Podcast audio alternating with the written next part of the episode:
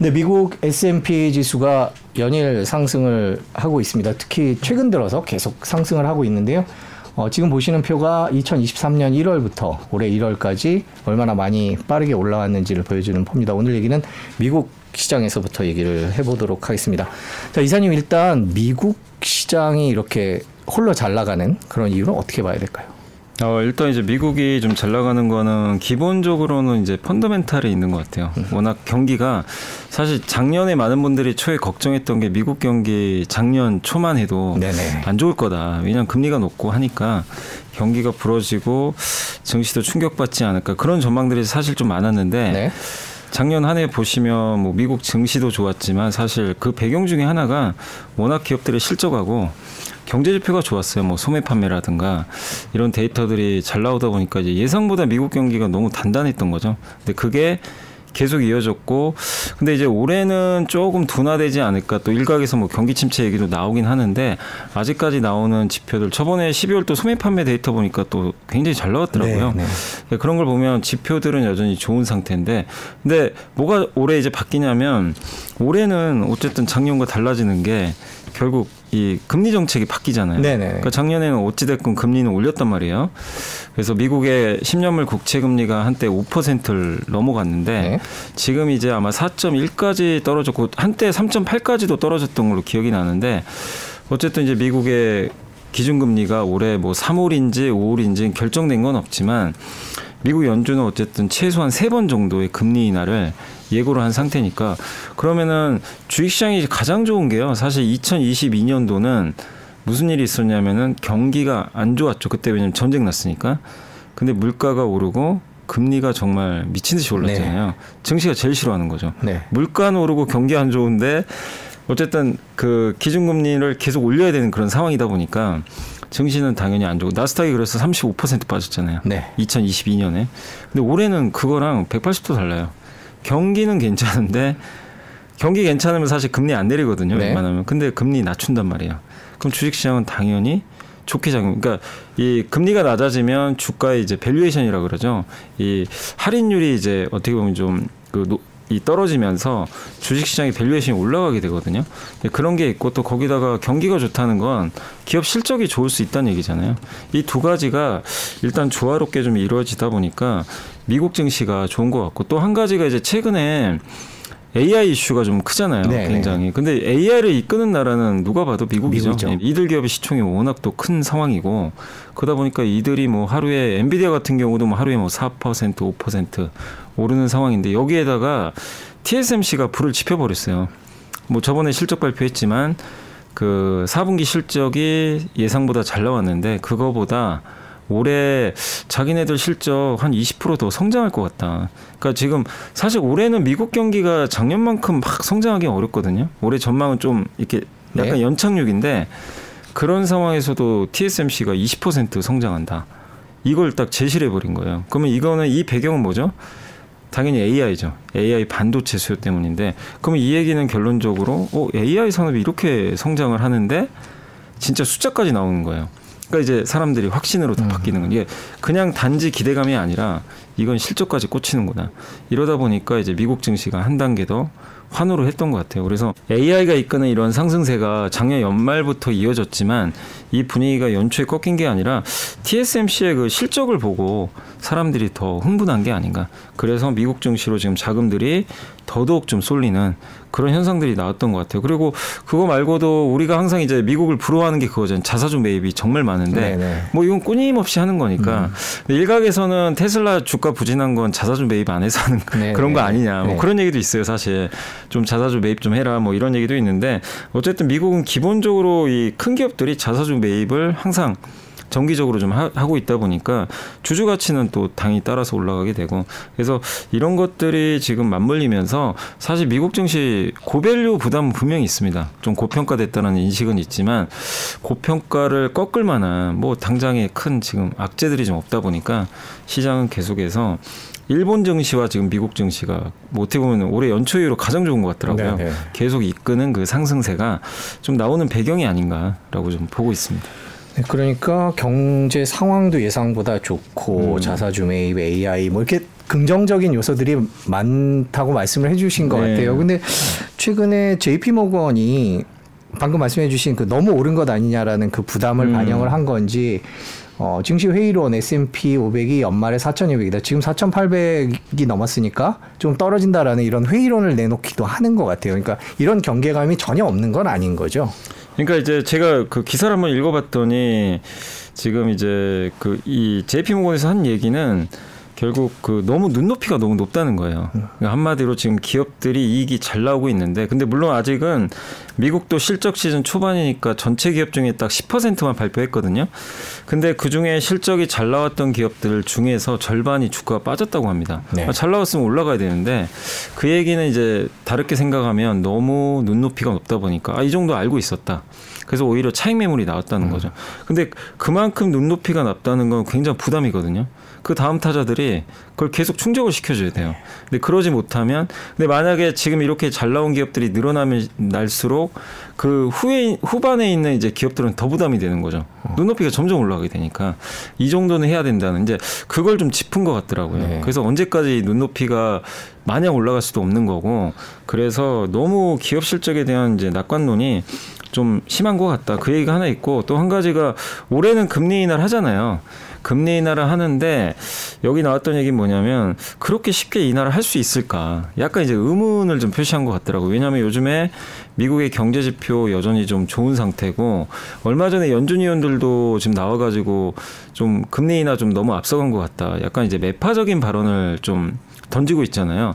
금리 인하 해도 뭐 3분기 정도 돼야 뭐 그때 한번 논의할 수 있는 거 아니냐. 약간 이제 물러서는 듯한 그런 이제 모습을 좀 보였는데 네. 어쨌든 그러다 보니까 시장 기대보다 실제 연준의 시각은 좀 뒤로 가 있단 말이에요. 근데 그 간극이 현재 좁혀지지 않고 있다. 그러니까 시장은 너무 그냥 희망으로만 돌리는 거 아니냐. 음. 지금 여전히 50% 확률로 3월 금리 인하 확률이 좀 더 높아요. 한 51% 돼요. 네. 그러니까 아직 절반보다 좀 높다 보니까 아, 시장과 이 연준의 괴리가 너무 큰 것 같다. 그래서 이 금리 인하로 올랐던 이 valuation, 네, 요 기대감이 언제든지 꺾일 수 있기 때문에 그런 거에 좀 대비를 해야 된다. 그리고 이렇게 만약에 금리 인하 기대감이 후퇴가 되면 고금리가 유지되는 거잖아요. 네네. 그럼 필연적으로 이렇게 고금리가 너무 유지가 되면 이건 당연히 경기에는 부담이죠. 금리가 이게 높아지게 되면 이런 부분들이 나중에 미국 경기의 연착륙이 아니라 좀 어떻게 보면 이제 약간의 그 예상보다 좀 급격한 하락을 불러올 수도 있기 때문에 근데 시장은 그런 거를 전혀 안 보는 것 같다 지금 그래서 일단 4,200까지 갈 수도 있다는 그런 내용인데 물론 이제 얘기를 들어보면 다 어떻게 보면 또 말은 돼요 다 타당한 얘기고 그런 시나리오가 나올 수도 있는데 근데 어쨌든 지금 제 생각에는 AI가 지금 네. 예전에 없던 이제 새로운 성장 산업이 하나 나와버린 거거든요. 근데 이걸 주도하는 산업들이 다 미국의 시가총액 막이 위쪽에 있다 보니까 미국이 연착륙을 할까? 아니 그러니까 그 경착륙, 그러니까 고금리 때문에 미국이 경착륙한다. 이게 좀 쉽지는 않을 것 같아요. 왜냐하면 분명한 성장 산업이 생겨버렸기 때문에 그런 걸 본다라면은 이 4,200까지 뭐 하락을 할지 안 할지는 제가 모르지만 너무 좀 여기는 이제 의견 자체가 좀 비관적인 것 같고요. 근데 이제 우리가 생각해야 될 건 분명히 좀 귀담아 들어야 될 건 미국 증시가 지금 악재 없이 계속 올라가고 네. 있거든요. 근데 그럴 수는 없어요. 어느 시점에서 이 고value가 뭔가 어떤 trigger가 될지는 제가 모릅니다. 근데 뭐가 하나의 기스가 나기 시작하죠. 뭐 예를 들면 big tech 기업 중에 아직 실적 발표 안 한 기업들 있죠. 뭐 예를 들면 마이크로소프트라든가 메타라든가 이런 기업들이 시장 눈높이에 만약에 못 맞추면 주가가 한번 무너져 버릴 수도 있거든요. 그러면 이제 미국 증시가 그동안 상승했던 게 한 번에 또 반대로 꺾일 수가 있거든요. 그래서 지금 시장에서는 어쨌든 아직까지 뭐 낙관론이 우세하고 증시 분위기 좋지만 언제든지 이게 뒤바뀔 수 있는 그런 value 너무 고value 부담은 있기 때문에 투자하신 분들이 그런 부분들도 꼭 한번 생각을 하시면서 볼 필요는 있는 것 같아요. 네, JP 모건의 증시 회의론에 대해서는 그렇게 평가를 해주셨고, 자 방금 말씀해 주셨는데 빅테크 실적이 이제 나오기 시작합니다. 네. 뭐 어떤 전망들이 있나요 요즘에? TSMC가 너무 좋은 실적을 내다 네, 보니까 그러니까 이 회사가 지금 주력으로 만드는 거 원래 스마트폰 쪽이거든요. 근데 이 회사가 대부분의 그 AI 반도체를 만들어 주잖아요. 뭐 엔비디아 칩도 이 회사가 거의 독점적으로 만들고 있다 보니까 여기서 AI에 대해서 너무 이제 긍정적인 좀 발언을 했던 거죠. 여기 CEO도 AI가 이끄는 성장이 굉장히 돋보일 것 같다. 그래서 올해 20% 이상 성장을 좀 전망을 하다 보니까 결국 이 빅테크들도 다 AI를 하는데 어 이거 TSMC가 이렇게 좋게 얘기했으면 당연히 그 전방에 있는 뭐 메타나 아니면 엔비디아 실적 좋은 거는 당연한 거 아닌가? 이제 이런 식의 이제 분석들이 나오면서 미국의 나스닥이 상당 히 좀 좋은 모습이고 그리고 얼마 전에 이제 MS가 네. 애플 시총을 한번 이제 역전을 좀 한 적이 있잖아요. 네네네. 그래서 시총 1위 탈환을 했는데 여기에 대해서도 이제 의견은 분분하지만 분명한 거는 MS가 애플보다는 좀 AI에 되게 적극적이거든요. 그러니까 애플은 AI 지금 내놓은 게 뭐가 있나 보면 이제 아직은 없거든요. 근데 이제 마이크로소프트는 지금 뭐 마이크로소프트 그 Office 365 프로그램에 이제 Copilot 방식으로 거기에 AI를 접목을 하고 또 이 Open AI 지분도 갖고 있잖아요.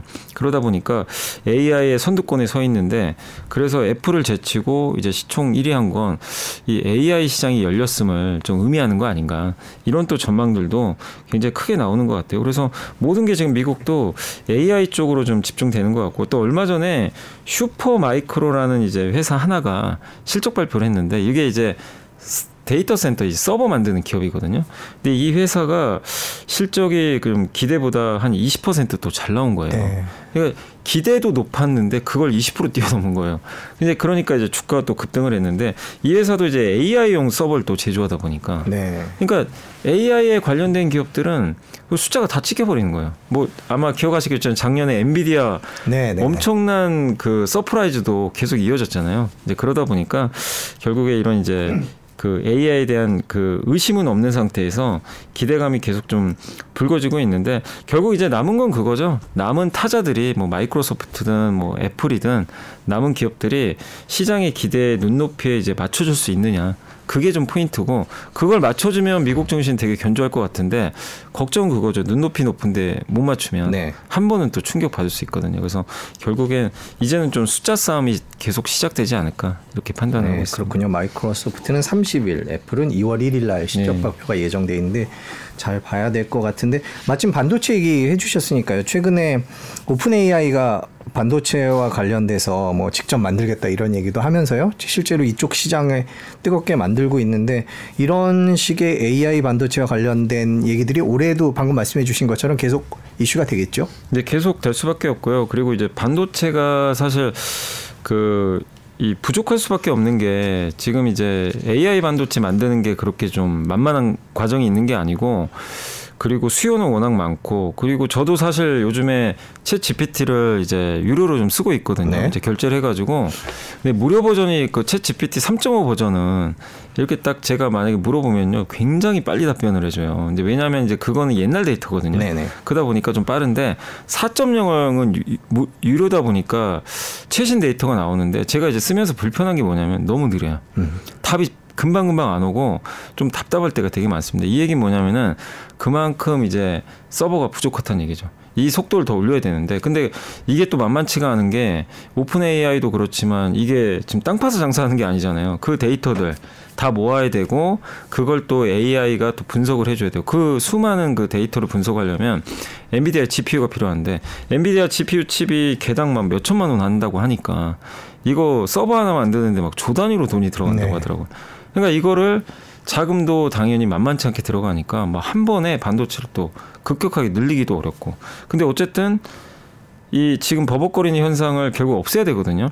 아니 우리도 이제 예전에 그 스마트폰 쓸 때 초창기엔 되게 좀 버벅대고 그랬잖아요. 근데 결국엔 속도 빨라지고 빨라졌죠. 예, 칩 예. 그게 결국엔 칩 때문이거든요. 애플의 이제 전용 칩 나오면서 성능이 개선되면서 굉장히 이제 빠릿빠릿해졌는데 결국 이제 이챗 GPT가 더 대중화 되려면 이 속도 문제. 근데 그걸 하기 위해서는 결국 반도체밖에 답이 없어요. 그래서 오픈 AI의 이제 이번에 그 알트만 CEO가 결국 얘기했던 건 뭐냐면 뭐 이번 주에 또 한국에 온다고 하니까 네. 그 삼성하고 SK 뭐 만난다는 얘기도 있는데 결국 만난 이유는 뭐죠? 두 회사 다 반도체 하고 있잖아요. 그러니까 반도체에 대한 협력 그걸 타진하려는 좀 부분이 아닌가. 근데 결국 오픈 AI도 이 엔비디아 걸 쓰게 됐을 때 너무 비용이 크다 보니까 자체 공장 하나 만들겠다라는 기사가 있더라고요. 근데 결국 자기네도 자기네만 쓸 수 있는 애플과 같은 독자 칩을 만들겠다는 건데 결국 이렇게 되면 반도체 생태계는 더욱 커지죠. 왜냐하면 이제 이 반도체를 오픈 AI가 직접 만들기는 어렵고 아마 외주를 줄 가능성이 저는 높다고 보거든요. 그 업체로 거론되는 게 또 삼성도 있고 물론 TSMC도 있어요. 그러면 이 반도체를 제조하는 비즈니스 있잖아요. 설계도 있고 뭐 제조도 있는데 이 제조하는 쪽의 어떤 이제 수요는 저는 더욱 더 늘어날 수밖에 없다. 그래서 오픈 AI의 이런 이제 이번에 방안도 그렇고 공장 설립 뭐 이런 이슈들은 이게 오픈 AI에서만 끝나는 게 아니라 지금 구글도 있고 구글 바드도 있잖아요. 구글도 있고 또 아마존도 있고 빅테크 다 지금 필요한 얘기거든요. 그래서 반도체에 대한 수요는 뭐 이게 어쨌든 중장기적으로 계속 증가할 수밖에 없는 그림으로 봐야 될 것 같아요. 네. AI 반도체 위주로 말씀해 주셨는데 결국에는 다른 반도체 산업에까지 영향을 미칠까 이것도 궁금한 것 같아요. 투자하시는 분들이. 네, 투자하시는 분들 입장에서는 이제 결국 AI가 결국 이제 이끄는 반도체가 보통 이제 비메모리라 그러죠. 그래서 보통 GPU를 많이 쓰는데 이 GPU가 지금 학습하는 데는 가장 좋아요. 왜냐하면 수많은 데이터를 한 번에 받아다가 그 동시에 연산을 할 수가 있거든요. 근데 CPU는 한 번에 연산이 안 되고 하나씩 이 순서대로 해야 되니까 좀 느립니다.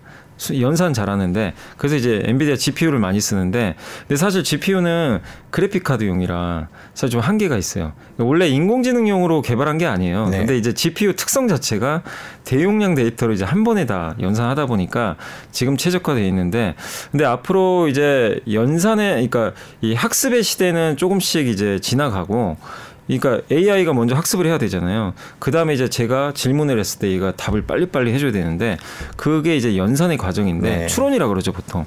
그래서 이 추론에는 MPU가 많이 들어간다고. MPU는 뭐냐면 이제 인공지능망 반도체라고 보시면 좋을 것 같은데 한마디로 AI만 할 수 있는 반도체예요. 그러니까 여기만 특화되어 있는 반도체인데 이걸 좀 잘하는 회사가 이제 구글.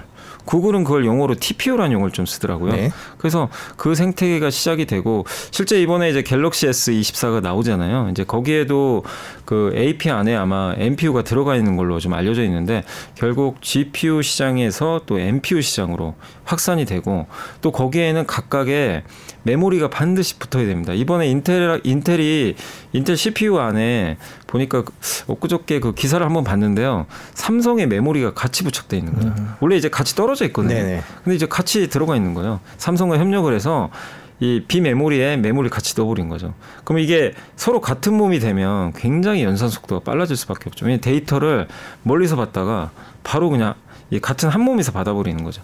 그러다 보니까 빨라질 수밖에 없는데 그러면 메모리 시장도 당연히 커질 수밖에 없어요. 그러니까 메모리가 지난 몇 년간은 아시겠지만 스마트폰하고 데이터 센터, PC 여기에 의해서 너무 이 사이클 등락이 되게 심했는데 큰 수요가 사실은 없었어요. 스마트폰도 이제 성장을 못 하다 보니까.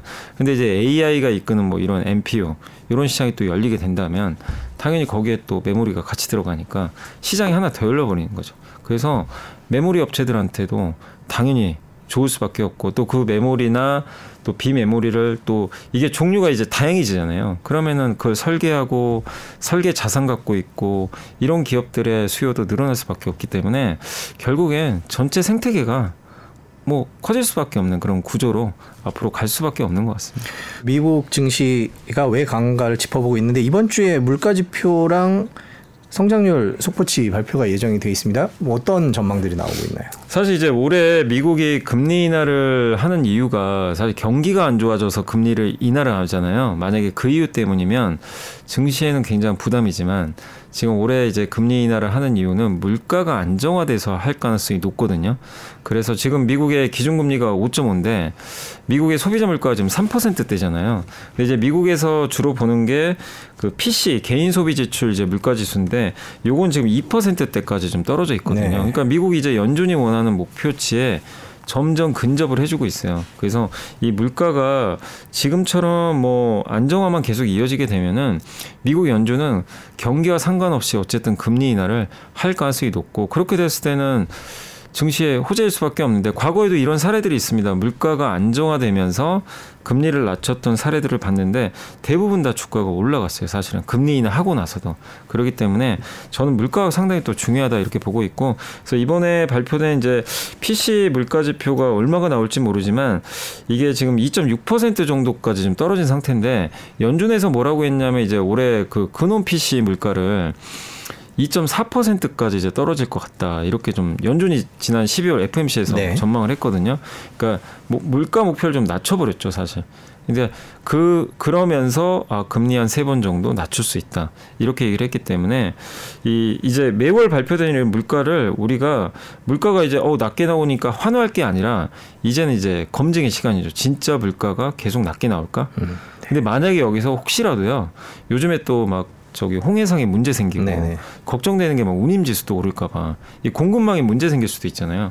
그래서 혹시 이런 또 물가들이 올라가면 연준이 생각한 이제 우리가 시장이 생각하는 금리나 속도가 실제로 훨씬 또 늦어질 수도 있는 거죠. 그래서 물가를 매월 보면서 예상만 부합하면 돼요. 연준이 그리는 대로 천천히 이렇게 낮아지게 되면 증시에는 악재가 아니다. 근데 물가가 계속 낮아진다고 호재는 아니에요. 왜냐하면 이미 반영을 했어요. 그거는. 네네. 예, 어차피 그거는 반영을 하고 있기 때문에 다만 증시를 이제 안정화시키는 그런 요인으로 작용할 수 있기 때문에 물가 지표 계속 보시면 되겠고 그 물가에서 제일 안 떨어지는 게 사실 이 두 개거든요. 주거비하고 임금 상승률. 네네네. 이 두 개는 굉장히 지금 오랫동안 이 높은 데서 물론 떨어져요. 조금씩 조금씩 떨어지는데 하락 속도가 좀 낮은 편이에요. 근데 이 물가가 호재가 되려면 이 주거비랑 임금 상승률이 우리 예상보다 음. 좀 많이 네. 떨어져야 돼요. 그러면 증시는 한 번 더 환호할 수 있는데 지금처럼 속도가 좀 완만하면 뭐 증시에는 큰 영향 없을 것 같고 근데 그게 아니라 다시 이게 위로 고개를 치켜들고 올라가면 이 연준이 생각하는 속도가 또 바뀌어 버릴 수도 있는 거니까 서비스 쪽에서는 주거비하고 임금 상승률 요거에 좀 포커스를 맞추면 좋을 것 같습니다. 네. 지금까지 이제 미국 현재 상황을 좀 짚어봤는데 올해 전망만 좀 여쭤볼게요. 제가 AI 얘기를 많이 해드렸지만 주가 영원히 오를 수는 없는 거거든요. 그래서 가격 부담 분명히 있어요. 그래서 중간 중간 울퉁불퉁한 조정은 저는 나온다고 봅니다. 그래서 이렇게 뭐 V자로 계속 간다기보다는 한두 달 오르고 한 달 정도 쉬어가고 이런 좀 흐름이 나올 수 있고 또 그렇게 보는 이유 중에 하나가 또 3분기가 약간 변수가 되는 게 올해 대선이 있잖아요. 미국 네네. 같은 경우 이제 11월에 대선이 있는데 네. 지금 분위기상으로는 트럼프 전 대통령이 공화당은 유력해 보이고 그리고 바이든 대통령이 또 나오겠죠. 근데 지금 일단 이 지지율이 어쨌든 바이든 전 대통령이 지지율이 좀 높게 나오다 보니까 이게 호재냐 악재냐 좀 이제 의견은 좀 분분한데 그 옛날에도 트럼프 전 대통령이 당선됐을 때 보면 결국엔 그 그때 증시 충격을 한번 받았지만 네. 그때 미국 증시 2017년부터 20년까지 나쁘지가 않았거든요. 근데 그 배경은 법인세 인하에 있는 것 같아요. 법인세를 깎아줬잖아요. 그래서 이번에도 공약 보니까 법인세 21%인데 15%까지 낮추겠다. 그러니까 이제 시장에서도 누가 될진 모르지만 트럼프 당선이 꼭 악재는 아니다. 이렇게도 좀 보고 있는 시각도 있는 것 같아요. 근데 어쨌든 업종마다 다 다릅니다. 친환경 주한테는 또 안 좋은 이슈가 될 수도 있고 또 다른 산업한테 호재가 될 수도 있는데 그 결국 뭐냐면 정책 불확실성이 계속 좀 나올 가능성이 저는 3분기에 좀 있을 수 있기 때문에 대선 영향권에 접어들수록 증시는 좀 그것 때문에 불안정할 수도 있어요. 그래서 상반기보다는 한 3분기 정도는 미국 증시가 조금 저 개인적으로 좀 부진하지 않을까 이렇게 좀 판단하고 있습니다. 네. 그럼에도 불구하고 뭐 전 세계에서 제일 잘 나가는 게 지금 미국 시장인데요. 완전히 반대가 중국 시장인 것 네. 같습니다. 그러면 우리나라에도 영향을 미치는 것 같기도 한데요. 중국 시장은 어떻게 봐야 되는 건가요? 중국 증시가 이렇게 약하고 홍콩이 약한 이유는 여러 가지가 있지만 큰 줄기는 두 개 같아요. 일단 이제 첫 번째는 중국이 부양책을 안 써요. 그러니까 공격적인 부양을 잘 안 하더라고요. 시장 기대를 하는데. 근데 이제 중국은 물가가 마이너스잖아요. 그럼 부양을 해야 되거든요. 네. 뭐 금리도 좀 세게 낮추고 적극적으로 재정도 풀고 근데 액션이 되게 약합니다. 그러니까 이제 시장은 아, 저 정도 부양 가지고 중국 디플레 탈출할 수 있을까? 이걸 걱정하는 거예요. 근데 계속 금리 인하 안 합니다. 이번에도 동결해 버렸잖아요. 네. 그래서 이제 신뢰가 좀 떨어진 것 같고 또 두 번째 이거 구조적인 문제인데 미중 갈등이죠. 미중 갈등이 일어나니까 뭐가 문제가 생기냐면 중국에서 공장들이 빠져나가요. 네. 그래서 이미 애플 공장만 해도 인도에 조금씩 이전하고 있고 거기다가 홍콩이 이제 금융의 사실 허브잖아요. 근데 여기가 이제 무색할 정도로 돈들이 빠져나가고 있어요. 지금 MSCI 지수에서도 홍콩 이번에 그 그러니까 MSCI 그 이머징 마켓이라 그러죠. 신흥국에서 중국 비중이 21년도가 35%였거든요.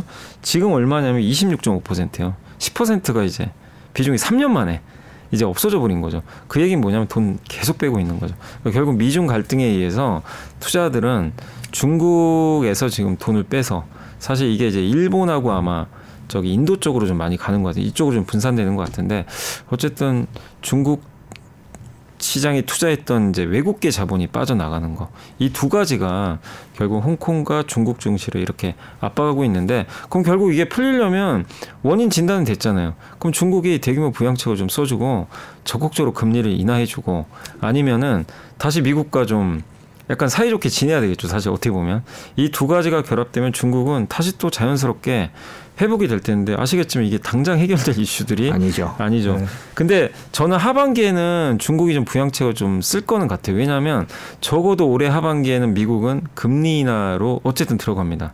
그러니까 상반기냐 하반기냐는 뭐 아직 논란은 있지만 적어도 하반기에 금리 인하는 건 누구나 다 인정하잖아요. 그럼 미국이 금리를 좀 낮춰주면 중국은 금리 차가 이제 좁아져요. 그래서 금리 인하할 때 좀 부담이 덜어지거든요. 네. 그래서 저는 하반기 늦어도 하반기는 할 거는 같은데 지금 상반기를 보면은 약간 되게 미지근한 것 같아서 좀 시간은 좀 필요하다. 그래서 지금 최악은 지나가고 있지만 중국 증시의 반등은 조금 시간이 더 필요한 상황 아닌가 이렇게 판단하고 있습니다. 음, 상황이 그렇다 보니까 돈이 나와서 인도나 일본으로 음, 간다 이렇게 말씀해. 주셨는데 일본 주식은 시장은 많이 올랐어요. 그래서 지금 우리나라 분들도 야 지금 들어가야 되나 뭐 이런 얘기들도 하시는데 네. 일본 주식 시장에 대해서는 어떻게 전망하세요? 경제가 아주 좋아 보이진 않는데요. 아, 사실 경제성을 보면 그렇게 좋은 편은 아니에요. 네. 예, 여전히 뭐 펀더멘탈 좋은 편은 아닌데, 근데 이제 일본은 수출 기업들이 좀 있다 보니까 엔화 약세 수혜를 좀 아, 받고 네. 있죠. 그래서 토요타가 이제 그런 케이스고, 근데 이제 일본 증시의 강세 배경은 주주 부양에 있는 것 같아요. 정부 정책에서 작년에 PBR 한 배 이하인 기업들한테 뭐 그냥 어떤 분이 그런 표현을 반성문 써와라. 너네 왜 한 배 이하냐? 네. 이거 올릴 방은 마련해 와라. 근데 결국 그 올리는 방안 중에 대부분이 자사주 매입해서 그 최근에 자사주 매입이 좀 많더라고요. 일본 같은 경우 자사주로 매입하면 유통 주식이 줄어드니까 당연히 주가에 플러스 요인이 생기는 거죠.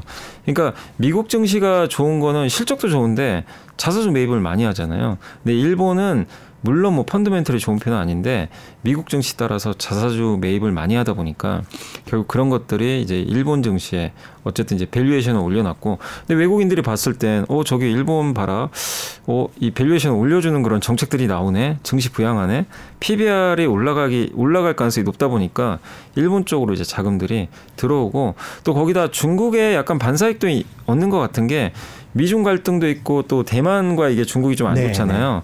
그러니까 그쪽 쪽이 좀 불안하단 말이에요. 근데 일본은 어쨌든 그 안보 면에서는 전 세계에서 가장 안전한 국가 중에 또 하나로 좀 꼽히고 있잖아요. 또 미국과도 굉장히 친한 편이고 하다 보니까 여기다 반도체 공장 지으면 전쟁 날까? 일본에서 전쟁 안 날 것 같다. 이러다 보니까 일본의 실제 마이크론도 일본의 첨단 반도체 공장 짓기로 했거든요. TSMC도. 그럼 이쪽으로 낙수 효과가 생기죠. 일본의 반도체 소부장이 상당히 많잖아요. 그 기업들이 이제 이 낙수 효과를 받아버리는 거죠. 그러다 보니까 이제 이런 이제 미중 간의 갈등이 오히려 또 중, 일본한테 또 약간 반사이익이 되는 그런 부분도 있는 것 같아요. 그래서 이런 게 이제 잘 마무, 이제 맞물리면서 일본이 지금 34년 만에 최고치를 경신하고 있는 게 아닌가 이렇게 좀 보고는 있습니다. 네, 뭐 저 일본 정부도 그렇게 하고 있고 중국의 반사 이익도 얻은 것 같은데, 자 우리나라는 어, 상황이 좀 다른 것 같아요. 중국 시- 시장이 안 좋은 거에 영향을 받는다 이런 진단도 있고요. 어떻게 보세요? 그러니까 우리 한국은 참 이게 좀 아쉬운 게 항상 보면 좀 최선의 선택을 못 받는 것 같아요. 외국인들 입장에서. 그러니까 중국이 안 좋아서 우리나라를 선택하면 좋은데 아시겠지만 이제 우리나라 아직도 중국 경기 영향을 안 받을 수는 없잖아요. 네. 그래서 중국 경기 안 좋은데 한국 수출 올해 좋을까? 약간 이제 거기에 대한 의심이 좀 있는 것 같고 그러다 보니까 한국보다는 신흥국 내에서는 일단 그쪽으로 가는 것 같아요. 저기 그 인도 쪽으로. 인도, 예. 예, 인도 쪽으로 좀 자금을 좀 많이 분배하는 그런 모습들이 있는 것 같고 또 한국 같은 경우는 이게 작년에 2차 전지가 너무 좋았는데 이제 업종 때문에 그런 거죠. 반도체가 좋은 거는 이제 올해 분명히 알고 있는데 2차 전지가 우리나라에선 시가총액이 2등이에요. 한 전체 시총이 15%나 돼요. 근데 여기에 대한 전망이 지금 너무 안 좋거든요. 문제는 2차 전지가 비중이 너무 큽니다. 그러니까 이들이 빠지면 코스닥이 덩달아 그냥 같이 밀려버리는 거죠. 그러다 보니까 이런 이제 우리나라 업종의 어떤 이제 구조적인 이런 부분들이 한국 증시 도 약간의 부담으로 작용하고 있고 또 한 가지가 이제 지정학적 리스크 하면 항상 우리나라가 항상 이제 거론이 되는 게 홍해에서 뭐 리스크가 터졌지만 사실 이렇게 이것 때문에 또 운임 지수 올라가면 우리나라 그 기업들의 어떤 이제 그 물류 비용 또 부담도 되는 데다가 얼마 전에 김정은이 이제 또 한번 세게 발언했잖아요. 도발. 네, 전쟁을 얘기하다 보니까 다시 한번 어 이게 전쟁이 날지는 않겠지만 외국인들이 봤을 땐 또 약간 네. 불안하거든요. 그러니까 그날 환율이 급등해 버리더라고요. 실제 원달러 환율이 대외적으로 별 문제는 없었거든요. 근데 이제 우리나라 지정학적 리스크가 다시 한번 불거지다 보니까 그것도 사실 한국만의 좀 악재로 작용을 했던 것 같아요. 그래서 이런 것들이 이제 복합적으로 작용해서 증시가 어쨌든 한국 증시는 외국인의 선택도 제대로 받질 못하고 또 국내에서는 개인 투자분들이 2차 전지에 실망해가지고 약간 좀 떠나는 그런 분위기도 있고 그래서 수급도 좋지가 않고 그래서 한국 증시는 일단 좀 1월에 급락한 이후로 아직까지는 반등을 못 하고 있는데 근데 어쨌든 지금은 이미 빠져 있기 때문에 그럼 앞으로 어떻게 하면 올라갈 거냐 이걸 봐야 되는데 결국 실적밖에 답이 없어요. 네. 삼성전자가 아쉬운 실적을 냈습니다. LG 엔솔도 둘이 서- 첫 스타트를 끊었는데 너무 안 좋았어요. 증시가 한번 충격을 받았는데 다행히 최근에 나오는 기업들 실적을 보니까 일단 잘 나옵니다. 그 대만의 TSMC가 좋은 실적 냈으면 오 삼성의 비메모리도 이제 앞으로 좋아지겠지 이 기대감이 있고요. SK 하이닉스는 실적 추정치가 올라가고 있어요. 그리고 또 최근에 현대중공업 있죠 조선. 거기다가 HD 현대일렉트릭은 이제 전력기기 만드는 회사들인데 이 회사들은 시장 기대보다 굉장히 좋은 실적을 좀 냈거든요. 그 얘기는 뭐냐면은 선두에 섰던 업체들이 좀 안 좋은 실적 냈지만 후발 주자들이 그래도 좋은 실적을 내면서 어닝에 대한 또 기대감을 높여주고 있어요. 그래서 여기서 어쨌든 저는 하이닉스가 이제 조만간 실적 발표할 텐데 25일 날 이제 할 예정인데 여기서 좋은 스타트를 또 끊어주면 한국 시장에 대한 또 기대감은 저는 언제든지 살아날 수 있다. 한국에 대한 실적이 오 괜찮네 생각보다 그러면은 올해는 기업 이익에 대한 전망이 되게 좋은 편이에요. 예, 그래서 하이닉스라든가 그 후발 주자들이 좀 잘만 더 끊어준다면 한국 증시에 대한 또 밸류는 저는 다시 한번 올라갈 수 있다. 그래서 지금은 너무 실망만 하지 마시고 실적만 보시면 좋을 것 같아요. 이제 뭐 우리가 전쟁을 어떻게 할 수 있는 것도 아니고 다른 외적인 변수, 뭐 중국 변수로 우리가 어떻게 컨트롤할 수 있는 게 아니잖아요. 그래서 투자분들이 체크할 수 있는 건 결국 통제할 수 있는 건 실적에 대한 대응이니까 숫자를 좀 계속 더 집중하시면 더 좋을 것 같습니다. 오늘 말씀 여기까지 듣겠습니다. 긴 시간 고맙습니다. 네, 감사합니다.